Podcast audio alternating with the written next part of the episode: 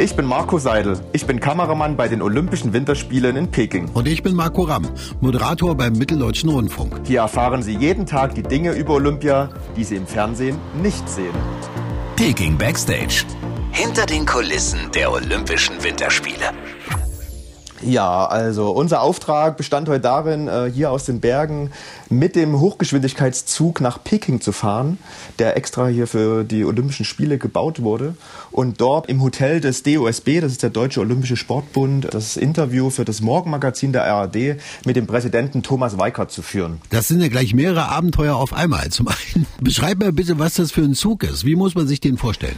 Ja, also das ist wirklich, äh, sieht so ein bisschen aus wie der ICE in supermodern mit einem goldenen Streifen und äh, ein supermoderner Bahnhof, an dem man einsteigt und auch ja auch die Zugbegleiterinnen und Begleiter sind ganz in ganz schicken Uniformen und ja, man fühlt sich so ein bisschen wie in so einem Raumschiff und ist auch super schnell in Peking. Also es sind rund 200 Kilometer bis Peking und äh, das schafft man unter einer Stunde. Also in 50 Minuten ist man wirklich dort vor Ort dann. Da lohnt es sich ja kaum, die Jacke auszuziehen. Ist das im Zug auch so, dass die natürlich auch alle Maske tragen und extrem freundlich sind wahrscheinlich? Ja, also es ist nicht nur mit Maske dort so, sondern die tragen sogar auch noch so wie so eine Art Taucherbrillen. Also es ist wirklich verrückt.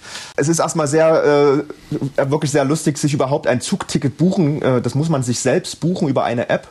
Dann fährt man zum Bahnhof. Dort kann man sich überhaupt nicht verlaufen, weil man darf nur einen Weg gehen. Überall stehen Helfer der Olympischen Spiele, die einem den Weg zeigen.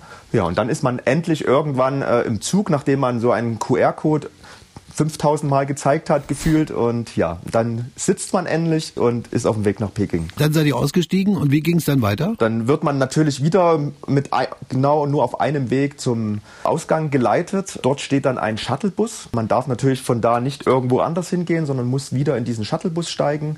Der Shuttlebus fährt dann zum Main Media Center. Das ist quasi das große äh, Medienzentrum mhm. hier, wo sich alle Journalisten dieser Welt treffen.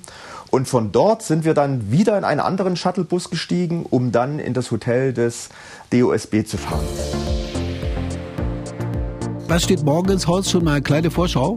Ja, morgen steht ins Haus, dass wir immer noch mit unseren Mikrofonen die Frequenzen checken müssen. Das ist gar nicht so einfach, weil natürlich das alles reglementiert ist hier in China, bis es dann tatsächlich losgeht. Also es sind immer noch so kleine Vorbereitungsarbeiten und dann sind wir heiß auf ja, die Eröffnungsfeier und dann geht es endlich los. Wenn Sie die nächste Backstage-Geschichte von den Olympischen Winterspielen nicht verpassen wollen, dann abonnieren Sie jetzt diesen Podcast. Oder schalten Sie bei mir ein. Ram am Nachmittag bei MDR Thüringen.